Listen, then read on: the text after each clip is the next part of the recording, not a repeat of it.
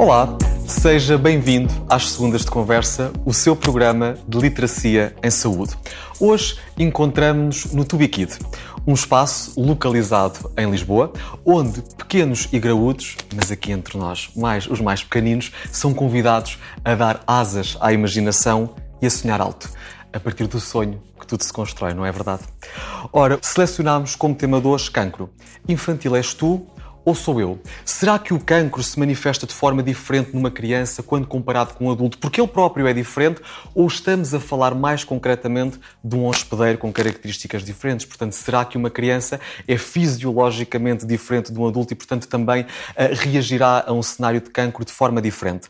Ora, temos consciência de que este é um tema emocionalmente pesado e, dada a particularidade do grupo populacional que atinge, naturalmente. Porém, a tónica de hoje, e fizemos questão que assim seja, é sempre a da solução.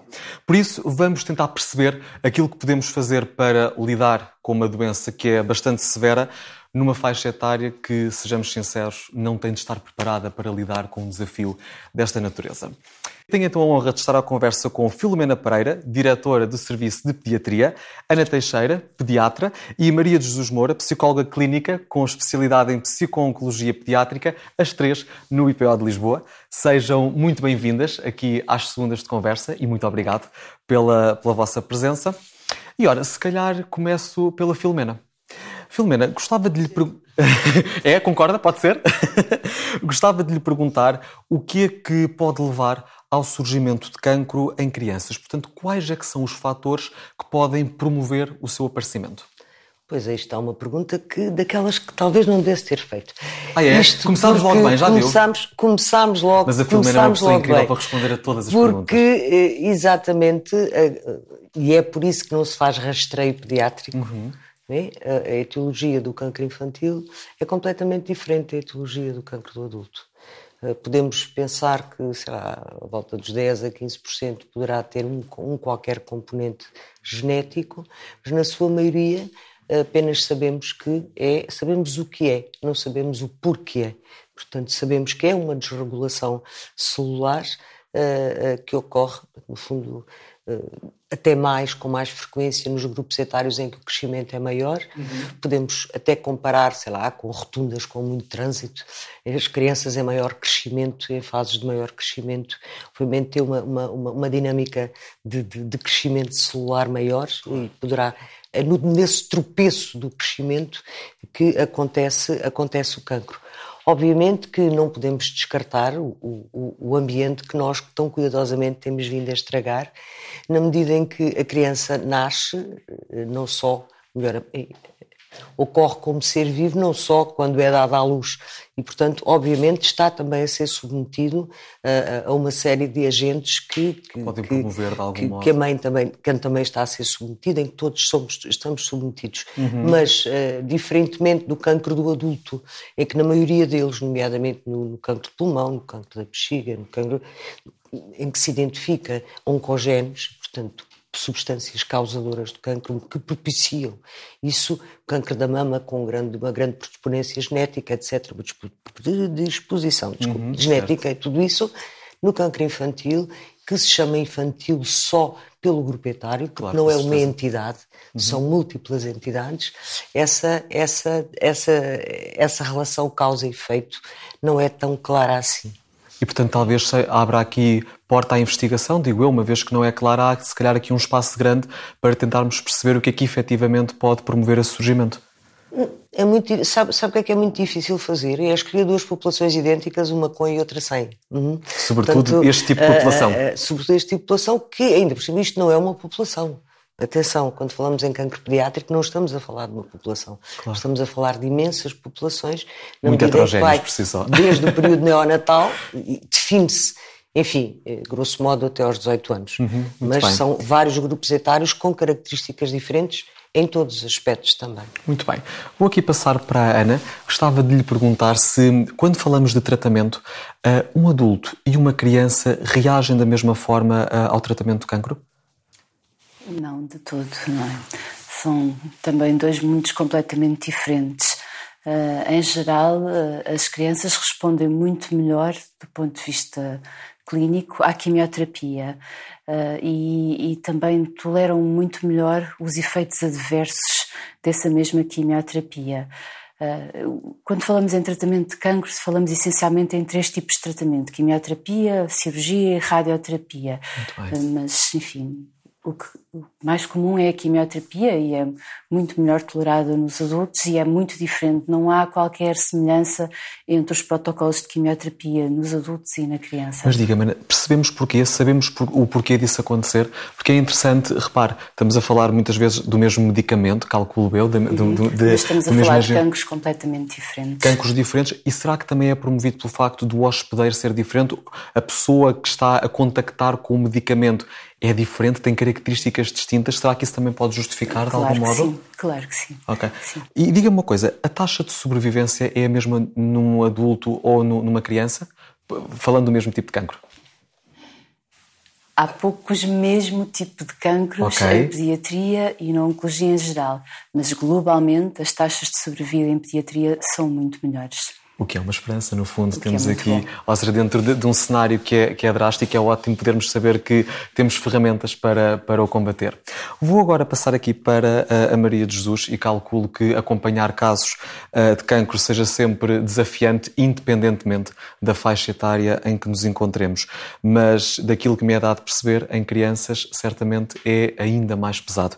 E por isso pergunto-lhe se, da sua experiência, e já lhe passaram inúmeros casos pelas mãos, os mais pequenos têm a noção daquilo que lhes está a acontecer, têm noção do que é ter cancro e que têm efetivamente uma doença tão severa como um cancro? Uhum. Bom, tem que seguir a mesma, o mesmo discurso das minhas certeza, colegas claro. e adaptarmos um bocadinho aqui em termos das etapas de desenvolvimento. Muito bem. Porque, consoante as etapas de desenvolvimento da criança, ela também acaba por entender o conceito de saúde e doença de uma forma totalmente distinta. E, portanto, aquilo que nós podemos começar é entender um bocadinho sobre como é que as crianças, quando se pensa sobre saúde e doença, primeiro tem a ver com o seu desenvolvimento cognitivo e maturacional e depois tem a ver com a sua experiência. Claro, com e normalmente a experiência que as crianças têm de doença são de amigdalites, otites, são outras histórias, não é? Claro. claro. E portanto, naturalmente, eh, ela não consegue entender porque é que de repente está a fazer determinado tipo de tratamentos que são mais severos.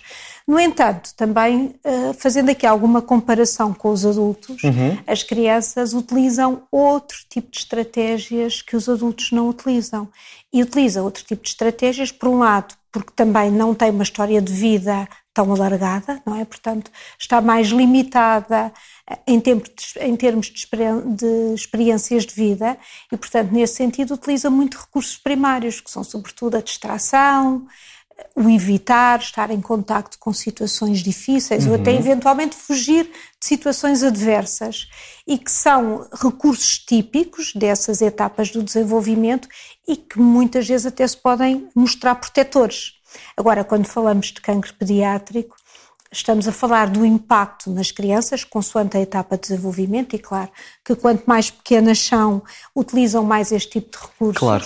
Mas não podemos esquecer que vamos também trabalhar com os pais, com os irmãos. E, portanto... Era isso mesmo que eu lhe ia perguntar. Como é que se gera emocionalmente uh, um diagnóstico de, de cancro? É mais complexo gerir a componente da criança ou dos pais?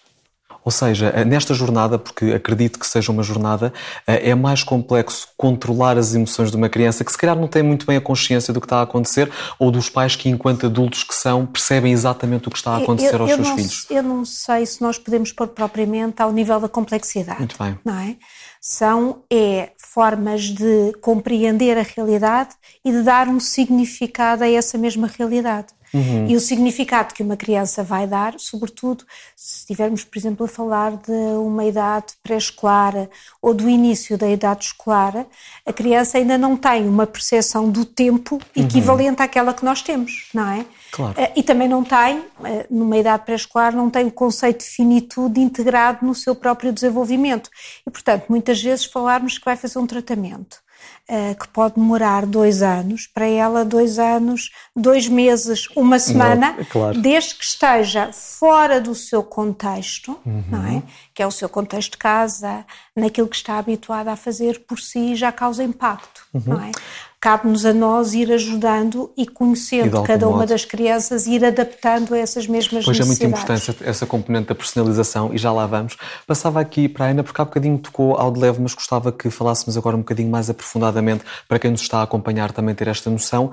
Quando falamos de cancro em crianças, quais as formas de tratamento? Percebi que eram três. Quais as formas de tratamento, essencialmente, essencialmente, grosso modo, quais as formas de tratamento que temos para combater esta doença? Como já disse há pouco, temos essencialmente a quimioterapia, que uhum. são fármacos dirigidos a, a, estas células loucas que se estão a replicar de forma anómala uh, e que têm várias formas de ser administrada. Pode ser por via endovenosa, através Portanto, das veias, pode ser oral. Um, e temos a radioterapia, que é a utilização de radiações para destruir estas mesmas células, e a cirurgia, no caso de tumores sólidos. São essencialmente estes três estes pilares. Três. Agora, cada vez mais há o pilar também da imunoterapia, da hormonoterapia, mas são pilares ainda em, em construção. E diga uma coisa, Ana, podemos utilizar em conjunto ou utilizam-se de forma separada? Em conjunto. Pode ser em conjunto e, e, com resultados uh, sinérgicos, diria. Muito bem. Filomena, um, quais os tipos de cancro uh, mais prevalentes uh, nos mais jovens? Temos dois que no seu conjunto, e, cada, dois que são muitos, cada um deles é muitos, são as leucémias, uhum. correspondem grosso modo a 25% junto e outro, mais ou menos um número equivalente em tumores do sistema nervoso central. Podemos dizer que, grosso modo, estas duas patologias, estes dois grupos de patologias, correspondem a metade, a metade dos nossos doentes, ou mais ou menos a metade dos uhum. nossos doentes. Muito obviamente são, são as áreas uh, em que, de que obviamente se ouve mais falar, de, em que há mais estudos envolvidos, etc. E depois toda a outra filinha, os linfomas, os neuroblastomas, os tumores renais, os tumores hepáticos. Não sei se já reparou que não ouviu falar em cancro de pulmão, cancro do ovário, cancro da mama, não ouviu falar em nada disto. Portanto, são de facto eh, tumores, na sua maioria, eh, tirando alguns tumores ósseos e osteomusculares, são tumores, na sua maioria, que são raros no adulto. Certo. Filomena, mantendo aqui uh, uh, o diálogo entre nós os dois, mas sintam-se, por favor, perfeitamente à vontade, como vos disse no início, para, para intervirem quando assim entenderem. Mas, Filomena, tanto quanto percebi, uh, no IPO também se recebe frequentemente crianças vindas dos PALOP. E fica com a curiosidade, como é que se chega ao diagnóstico nestas crianças, que caracteristicamente estão em países onde os métodos de diagnóstico não estão tão avançados como em Portugal. Como é que é o diagnóstico deste tipo de, de crianças? O diagnóstico é, é é catastrófico. Isto é, é daqueles uh, que estão, estão à vista, uhum. não é? E de tal forma estão à vista que muitos deles, e grande parte deles, quando chegam, chegam mais ou menos para enfrentar um período terminal de doença. Uh, portanto, uh, não podemos comparar, são duas realidades perfeitamente diversas. Uhum. Nós podemos dizer, e, e, toda a gente que trata é, com saúde e doença tem a noção do que é a história natural de uma doença, é a história do que acontece quando não se intervém, uhum. e, e, nós uh, temos o que, assim, de uma forma um bocado sarcástica, podemos dizer, o privilégio de conhecer a história natural de uma série de cancros pediátricos, porque de facto é como uh, grande parte dessas crianças nos chega. Portanto, já numa fase muito Numa fase muito, muito avançada, avançada, porque obviamente que há a noção de que algo se, se passa com aquelas crianças, Mas não se percebe só que o percurso até poderá, poderá eventualmente, a partir de um determinado momento, até se percebe, só que o percurso que eles, eh, que eles têm que fazer até cá chegar é um percurso, um percurso pautado por tanta barreira, por tanta portagem, por tanta, por tanta dificuldade, por tanta dificuldade, que de facto, quando nos chega, na maior parte das vezes, chegam-nos eh, chegam -nos eh, muito, muito, muito doentes. Uh, e reparei que, que, queria acrescentar alguma coisa, Maria de Jesus Força. Era um bocadinho neste sentido, das dificuldades que estas famílias encontram uh, para tentar chegar a um lugar onde pode haver outro tipo de esperança, outro tipo de solução, é? claro. Tipo de solução. Falou das famílias. Eu gostava que, que, focássemos um bocadinho este aspecto. As famílias acompanham as crianças que, que, que são cá diagnosticadas. Ah, sim, sim, sim. sim, sim e, portanto, sim. durante o período de tratamento estão cá, uhum. certo? Como é que é Não estão, não está a falar dos PALOP? Sim. Sim. As Sim. famílias não. Quer dizer, eh, um acompanha a regra geral uma, um dos elementos um acompanha. acompanhante. Um acompanhante. Como é que é uh, gerido este processo? Porque nem sempre o desfecho é, é o mais positivo, não é? Portanto, como é que se gera emocionalmente este processo? Eu ia um bocadinho mais para trás. Força, eu ia para claro. o momento do diagnóstico. Muito bem. E no momento do diagnóstico, considerar que, além do impacto do que é receber uma má notícia, é? vamos lidar com outro nível de impacto, que é desenraizar uma, uma pessoa que vive num outro tipo de ambiente, com uma outra cultura, Claro. um, onde tem um nível de segurança, porque isto é sempre complicado, mas quando se tem a família uh, nuclear e alargada por perto, é a partir é um fator protetor para atenuar sofrimento. Quando a pessoa está totalmente desenraizada, fica muito mais difícil. E, portanto, às vezes, desde lidarmos com mães um, que nunca saíram de algumas zonas uh, de África, posso dar o exemplo, ou da, Guiné, uh, ou de Cabo Verde, e que até podem ter receio de se deslocar. Nós já tivemos cir- circunstâncias onde vão ter que ir andar de metro, uh, e às vezes até são os voluntários que têm aqui um papel bastante importante. De apoio, não é? E de nesse tipo de acompanhamento. apoio, não é? Também da integração da pessoa. Portanto, há um caminho muito longo e difícil a fazer e o nosso desafio eh, passa um bocadinho por, por um lado, eh, planear eh, cuidados antecipados, não é? Portanto, reconhecendo as dificuldades pelas quais vão passar, mas não podemos subcarregar as pessoas com essas dificuldades. Portanto, à medida que se vão revelando essas dificuldades, vamos tentando lidar com elas no dia a dia, encontrando as melhores estratégias para lidar com isso. Até porque nunca nos podemos esquecer que nestes casos eh, essas pessoas estão numa realidade muito diferente Exato. da nossa e que, portanto, é Sim. muito complexo eh, essa gestão. Sim, mas também com um outro cenário, não é? Que muitas vezes vêm com esta, além de virem com esperança, mas também vêm muitas vezes por falta de literacia em saúde Claro. e pelo contexto onde vêm, vêm muitas vezes com a ideia que cancro é igual à morte. E que não, Não é? tem, não tem nada E, portanto, que... isso também, as, isso também as perturba bastante perante o processo, que é bastante diferente num outro tipo de realidade, onde há outro mas tipo de confiança. Diga, diga, diga. Se uma vez, se umas vezes têm de facto essa noção que cancro é igual à morte, outras vezes trazem uma noção, têm uma, vêm com uma noção que, para nós muitas vezes é mais um perturbadora, milagre. que é a noção de que chegamos, Há esperança, aqui está a chegamos, solução. não, chegamos, chegamos. Pronto, e depois vem aquela a, a clássica frase do morrer na praia, não é? Portanto, eh, eh, é- muitas vezes é mais difícil para, para, para, para uma família encaixar a noção, depois de todo aquele esforço brutal que fizeram Claro. para cá chegar, encaixar a noção, então chegámos e agora, mas não se salva, não opera, não trata. Certo, mas Eh, Filomena, deixa-me perguntar, há casos de sucesso também vindos dos PALOP, certo? alguns. Mas há. ok, muito Alguns. bem. Tranquiliza-me saber que há, porque de facto eh, Alguns, por continua a haver sei lá, esperança. podemos, neste momento, eh, não temos dados atualizados, mas podemos, sei lá, se compararmos os, os miúdos todos que vieram nos últimos anos, e isso está tudo bem documentado, nós conseguimos ter uma sobrevivência, eh, por exemplo, das crianças de Cabo Verde muito semelhante à nossa, ou perto da nossa. E depois temos a sobrevivência das crianças da Guiné e das crianças de, de São Tomé, que é, que é, que é- que é tremenda. Claro, claro, compreendo. Portanto, são, há, há um, grande, um, um grande hiato entre uns e outros. Claro que sim. Benito, já há bocadinho falávamos ainda desta componente da- das famílias. Gostava que olhássemos agora um bocadinho para as crianças, porque quando falamos de cancro infantil, muitas destas crianças já estão em idade escolar e por isso pergunto-lhe, durante os tratamentos elas continuam na escola, continuam a poder ir à escola? Uh, continuam a poder ir à escola, que é fundamental. E aqui também para a Ana, é? claro, por favor, Eu já passo. Claro. Continuam a ir à escola, é fundamental, porque lhes dá uma percepção de normalidade. não Uhum. é? E esse é o maior desafio para qualquer um de nós, a trabalharmos dentro do serviço. Que se estamos preocupados com o tratamento, estamos preocupados com bem-estar e qualidade Uhum. de vida e promovemos isso. Claro. Claro que há, e eu já vou passar a palavra às pediatras que irão explicar Que irão isto melhor, claro. que é há determinado tipo de momentos que podem continuar a escola, mas sem estar fisicamente na escola. Portanto, há momentos em que elas terão que ser acompanhadas pelas nossas professoras Uhum. na escola do IPO, que fazem a ligação com a escola de origem e depois, posteriormente, integram a sua escola de origem. Claro. E as escolas de origem estão sempre eh, preocupadas em dar a melhor resposta possível. Agora, isto vai depender também do tipo de tumores. Eu julgo que a doutora Ana estava eh, com vontade de, De intervir, por agarrar favor, esta, nesta questão.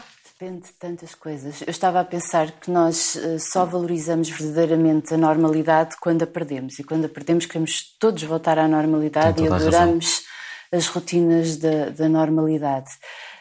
é um enorme desafio depois do diagnóstico, conseguir organizar o tratamento e o regresso à normalidade, que nem sempre é fácil. Primeiro, o tempo de regresso, porque hum, às vezes numa fase inicial, ou na maior parte das vezes numa fase inicial, os tratamentos são muito agressivos e aí é de facto muito difícil uhum. uh, voltar à escola, voltar às atividades lúdicas porque não há condições, não há condições. E depois quando começa a haver condições uh, clínicas para isso acontecer, há que ajustar toda a sociedade à nova normalidade, que é uma nova normalidade física, é? por exemplo, a questão do cabelo é uma questão muito relevante, uh, a questão do aspecto físico, ou porque aumentaram de peso, ou porque perderam, uhum. porque uh, as coisas são diferentes.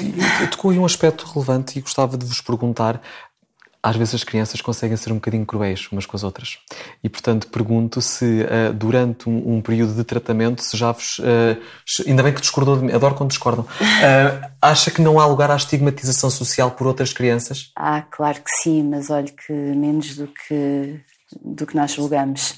sério? Os adultos. Isso é incrível. Fazem mais estigma do que as crianças. Sim. Uau! Tá Ou seja, as crianças são mais inclusivas do que propriamente os adultos. São. Maria Jesus também contacta com essa realidade na sua, na sua atividade. Muito bem. Ana, gostava de lhe perguntar, um, e dei por mim há bocadinho a pensar, quando falava do tratamento, um, dei por mim a pensar que tratar uma, uma criança é, é diferente de tratar um adulto por várias ordens de razão, uma das quais corrija-me se estiver errado, mas penso que temos de ter em consideração a vida que esta pessoa terá pela frente. Portanto, tem uma idade ainda uh, muito, muito precoce e, portanto, terá longos anos pela frente se as coisas correrem bem. Portanto, pergunto-lhe, em primeiro lugar, se temos isto em consciência quando uh, definimos um tratamento e quais é que são as consequências do tratamento do cancro numa criança. Já percebi. Uh... Ainda bem, ainda bem, fico descansada. Sim, mas é assim, primeiro o objetivo é sempre tratar. Muito bem. O objetivo número um é curar. Uhum. O objetivo número dois é curar ao menor preço possível. Certo. Não é a todo o preço. Porque em oncologia pediátrica interessa-nos a sobrevida, mas interessa-nos uma longa sobrevida, idealmente com qualidade de vida. Portanto, talvez ainda mais do que os nossos colegas que fazem oncologia de adultos, em oncologia pediátrica, nós preocupamos-nos muito com os efeitos secundários a médio e longo prazo das terapêuticas que fazemos e estamos continuamente a tentar adaptá-las para curar primeiro. Isso é o primeiro objetivo. Mas uh, minimizar eh, até onde for possível os efeitos negativos dessas terapêuticas que têm que ser feitas. Isso para nós é extremamente importante. Mas pelo que percebi, a componente económica aqui também é importante e é tida em linha de conta quando definimos um tratamento. Há pouco referiu que uma das componentes era tratar e depois tratar com o menor custo possível. O menor custo, custo possível no sentido de custo ah, de saúde. Muito bem, fico agora um bocadinho mais, mais descansado porque a componente económica não me não, fazia sentido. Não, não, neste, não, não, não. Neste ano assim ótimo, ótimo. Acho que até para quem nos está a acompanhar Há é um descanso. custo perceber. em termos de secundarismo. Muito bem, muito bem. Portanto, temos sempre essa componente em consideração. Filomena, um, falou ao início que um dos tipos de cancro mais comum, corrija-me se estiver errado, são as leucémias ou leucemias. Um, e, pelaquilo também que eu percebi do estudo que fiz, uh, uma forma de tratamento é através do transplante. Como é que é o processo para uh, encontrarmos um, um dador? Deixa-me primeiro que tu dizer uma coisa. Força, o força. transplante é o finalmente. É a última linha. Oh. Exatamente. Okay. Última, eh, cada vez, eh, que tendencialmente, cada vez menos necessário, uhum. não é? E, portanto, o transplante não pode nunca ser aquilo que surge como uh, quando uma criança chega doente, há muita noção, e a nível da, da, da população jovem mais, apesar de tudo. E o transplante? O transplante nunca é a primeira conversa.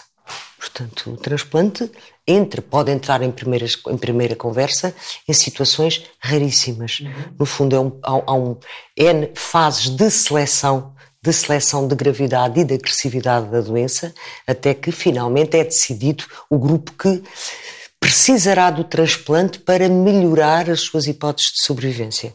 O transplante não é a cura da leucémia, é um tratamento mais agressivo. Não é? Porquê é que é mais agressivo? Por exemplo, quando nós fazemos quimioterapia, E quando estava há bocado a falar de quimioterapia no adulto, quimioterapia da criança, obviamente que os tumores da criança são mais sensíveis à quimioterapia, mas também a criança tem menos daquilo que costuma dizer cadastro de órgão. Isto uhum. é, o adulto já tem alguma toque no fígado, algum toque no coração, algum toque no pulmão. Portanto, no fundo já já funcionou, já gastou. A criança é está mais virgem de agressões e é também um dos componentes pelos quais ele, ele tolera. Uh, mas se nós subirmos as doses até um determinado momento, uma determinada dose, obviamente, essas doses serão letais. Portanto, temos que ter algo que garanta que se pode fazer esse tratamento mais, mais, uhum. mais intensivo e aí, quando ele é necessário, aí entra o transplante. Uhum. Uh, como se encontra o dadores.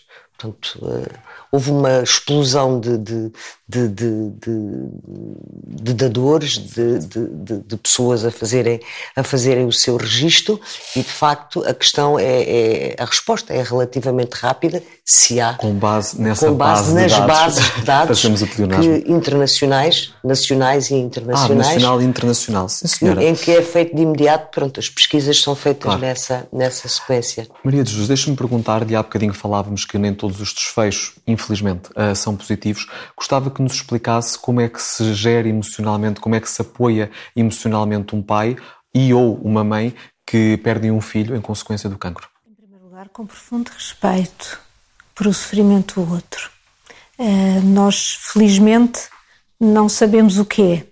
Uh, a experiência dá-nos uma dimensão do que é calcular uh, daquilo que nós conseguimos calcular desse nível de sofrimento. E, e, e, não há também não há nenhuma forma não, não nem padrão eu diria mais padrão. Não há nenhuma forma de padrão de eh, chegar a estas famílias. Eu julgo que a melhor forma é sobretudo de começá-las a acompanhar e de estar ao lado delas reconhecer que exigências, com as exigências que vão lidando no percurso da doença, porque nós não estamos só a falar das questões das, da perda, nesse momento vamos lidar com perdas antecipatórias, não é? E já com significativas mudanças no seio da família. Não é? E, portanto, muitas vezes, até do ponto de vista emocional, já estamos a lidar com stress cumulativo. É? Isto é como se fosse uma montanha russa com muitas situações adversas, outras tantas em que são capazes de gerir, uh, de gerir as mudanças e, e, e, ter mais esperança, ir lidando com esses processos, mas esse stress cumulativo um, vai trazendo exaustão. E, portanto, também, também isso é tido é? em consideração. Portanto, chama-nos a atenção para cuidarmos destas famílias, de, e aqui é um cuidar de toda a equipa, não é? Cada um o fará da forma em que melhor consegue e com uhum. as ferramentas que tem, mas, sobretudo, apoiar no antes e no depois. E mesmo, claro, que nós muitas vezes temos famílias que podem não querer o nosso apoio específico dentro da instituição, e é legítimo, mas não é? que é legítimo, não é? claro. é? Que isso precisa de ser respeitado. Há outras que querem esse tipo de apoio, portanto, temos que o trabalho que precisamos de fazer é também algum trabalho junto da comunidade para encontrar esse tipo de resposta. Claro, mas, sobretudo, uma grande disponibilidade para apoiar. Que é a palavra-chave aqui numa... também neste, neste sim, processo. Sim. Muito bem, vou agora também, uh, para quem nos está a acompanhar, uh, dar uma informação que julgo ser relevante, sobretudo para quem tem uma carreira na componente da investigação. Uh, no site da Liga Portuguesa contra o Cancro é possível submeter candidaturas até ao dia 5 de outubro no âmbito da Bolsa Sarcomas Pediátricos Nono. Portanto, os investigadores que nos estão a acompanhar queiram por favor, aceder ao site da Liga Portuguesa contra o Cancro e que desenvolvem, claro, a sua atividade nesta área para poderem eventualmente submeter a sua candidatura. Ora, Maria de Jesus, sei que é fundadora uh, da Academia Portuguesa de Psico-Oncologia, o que me pareceu uh, subejamente interessante. Uh, Diga-me, mesmo depois de, de, de, tratado, o cancro pode deixar sequelas a nível psicológico e emocional? Sim, uh, pode deixar sequelas boas e más, não deixa só más. Felizmente, é? felizmente. O que, o que eu julgo que é bastante, que é bastante importante. Claro. Dizer, deixa sequelas no sentido em que há uma etapa do desenvolvimento em que a criança deveria de estar a cumprir essas etapas de desenvolvimento no seu percurso natural, natural. da vida uhum. e que efetivamente é interrompido. E, portanto, vai depender da forma como ela lida com a doença e com a, com a forma também como a família e a comunidade vai apoiar, não é? E, portanto, traz efetivamente sofrimento e esse sofrimento pode se traduzir em níveis de distress uh, mais elevados, e aqui estamos a falar sobretudo de níveis de maior ansiedade e depressão, mas isso não tem que implicar, de algum modo, não tem que implicar ou não tem que ser determinante de um stress pós-traumático. Pode ser condutor uh, daquilo que é um crescimento pós-traumático. Mas e se for no caso dos pais? Um, ehm, também pode acontecer de igual modo. O que nós sabemos Uh, Deixe-me só fechar claro, esta questão certeza, das crianças claro e eu já vou aos pais, porque há aqui fatores são, são distintos. distintos. claro. Mas aquilo que nós sabemos é que uh, é possível, não descurando esse impacto e o sofrimento, é possível fazer crescimento pós-traumático e desenvolver capacidade de resiliência e de lidar com os diversos desafios com os quais estes jovens lidam. E um bom exemplo disso são uma grande parte dos Barnabés, que é um grupo de apoio da Acreditar, que é a Associação de Pais e Amigos de Crianças com Cancro, onde têm sobreviventes que aceitam esse desafio de ajudar outros jovens que lidam com este impacto e, e ajudá-los a lidar com os desafios no percurso da doença. Em relação aos pais, nós vamos estar a lidar aqui com outros contextos. A investigação tem-nos dito que a forma como os casais ou como os pais lidam com o momento do impacto do diagnóstico pode ser determinante pela forma como depois vão lidar no percurso uhum. da doença. O que me chama muita atenção para os modelos que são criados, os modelos eh, de representação daquilo que são essas mesmas vivências e depois a tradução disso no dia a dia, eh, significa que nós precisamos atuar muito em fases iniciais. Claro. Não é? porque estamos a falar de doenças crónicas, onde há mudanças significativas e às vezes podemos enraizar mudanças que podem ser profundamente transformadoras dentro do seio da família. Deixa-me aqui perguntar à Filomena, porque há bocadinho falava da componente de voluntariado, nomeadamente quando falávamos no SPALOP, em que a componente de voluntariado às vezes ajudava em alturas mais complexas. É possível fazer uh, voluntariado no IPO e ajudar especificamente uh, pessoas que estejam a passar por cancro, nomeadamente infantil? É possível, porque acaso Acho que não fui eu que falei, mas não é, não é importante. Uh, uh, uh, claro que é, e há, há, duas formas de o fazer. Neste momento é um bocado difícil falar nisso, na medida em que o voluntariado, a, a parte da presença, voluntariado uhum. de presença, foi suspenso com, a, com, a, com o confinamento Sim, e ainda não foi normal. ainda não foi devolvido, devolvido à normalidade. Mas obviamente como, faz falta? Faz, faz imensa falta, faz imensa falta. Mas a que nível é que notava essa diferença? Ou seja, uh, qual é que era a intervenção destas pessoas que generosamente apoiavam quem mais precisava? Tirar o foco da doença, pôr o foco noutras coisas, em pequenas coisas em pequena na história que se lê, na, no jogo que se pode fazer, no, nos pais que podem sair momentaneamente para ir jantar com, por exemplo, outros pais de crianças internadas ou com pessoas da família, tirar o foco da doença. É e o é? voluntariado dos Barnabés especificamente. Um, por tudo, sobretudo pela existência deles, por estarem lá, por serem sobreviventes. Só o exemplo de existirem inspira, não é? É inspirador e é muito, muito importante. Tenho uma última pergunta para as três um, e gostava genuinamente que, trabalhar, que terminássemos, aliás, com uma palavra de esperança e incentivo. E por isso gostava de perguntar às três, cada uma responderá então sequencialmente, o que é que gostariam de dizer aos pais e às mães que nos estão a acompanhar e que podem estar a passar por um dos desafios como os que acabámos de falar, que palavra de esperança e incentivo é que gostavam de deixar? Começo pela Maria de Jesus. Acreditar. Acreditar. Palavra muito forte. Acho que acreditar que acreditar que é possível, que é possível ultrapassar, acreditar que trabalhamos todos em conjunto, não é? E que há momentos em que hum, hum, mesmo a equipa, cada um tendo o seu tipo de especialidade, não é? Há momentos em que a equipa está em conjunto a debater o caso de cada um dos vossos filhos, não é? E que há uma preocupação essencial em procurar, em ir ao encontro por um lado, como dizia há pouco a colega, por um lado ir à procura da cura, mas também de procurar a questão de avaliar o custo-benefício e de procurar o melhor bem-estar. Portanto, acreditar que todos em conjunto procuramos o mesmo. Muito bem. Filomena. Não, a, noção do conjunto eu penso que é extremamente importante. Uh, aliás, há algumas coisas uh, quando se recebe quando se recebe pais que são um bocadinho chave porque uma coisa é a, a, noção do conjunto, a noção da equipa que está, que está a trabalhar, a equipa da qual fazem parte os pais, a noção de que uh, nunca nos apropriaremos da sua dor, no sentido em que uh, ninguém pode dizer eu sei o que está a passar. Isso é algo extremamente. Uh, que corta, corta a confiança. Portanto, nós não sabemos, não ninguém sabemos. sabe mas respeitamos isso, também já conversámos sobre isso. Ter a noção que, dar-lhes a noção que a, a, a, guerra, obviamente é uma guerra, é uma batalha, não podemos reusar o percurso, mas a, há batalhas que são travadas para ganhar, há guerras que são travadas à partida com a noção de que a vitória é aquilo que vai acontecer. Uhum. E, e, portanto, é nesse sentido que as pessoas não podem, de facto, ter uma visão rosada do percurso. O percurso é muito mau, mas nós vamos chegar lá. É para isso que aqui estamos, todos nós. Portanto, Sim, no fundo. Muito é, obrigado, é, Filomena. É isto. Ana, que palavra gostava de deixar a quem nos está a acompanhar?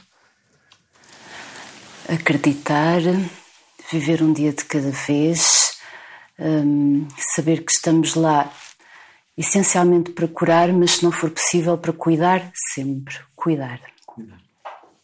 Muito obrigado às três pelo, pelo vosso contributo. Uh, tenho a certeza que esta conversa ajudou a que todos nós possamos compreender melhor as particularidades, as formas de tratamento e também as técnicas que em conjunto podemos utilizar nesta jornada que por si só já, já é bastante desafiante. Mas acima de tudo, acho que terminamos com uma dose de motivação e esperança e que, portanto, o propósito das segundas de, de conversa está, está cumprido. Muito obrigado, uma vez mais. Ora, e chegamos assim ao final de mais um episódio das suas suas segundas de conversa, desta vez subordinada ao tema Cancro. Infantil és tu ou sou eu? Já temos data marcada para o próximo uh, episódio das segundas de conversa, que vai ser no dia 31 de outubro, subordinado ao tema Cancro da Mama. Vou também dizer o título. Mês Rosa, o que traga ao peito. E vamos estar à conversa com o oncologista Luís Costa.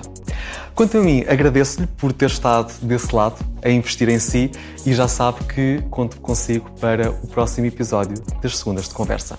Até lá, fique bem.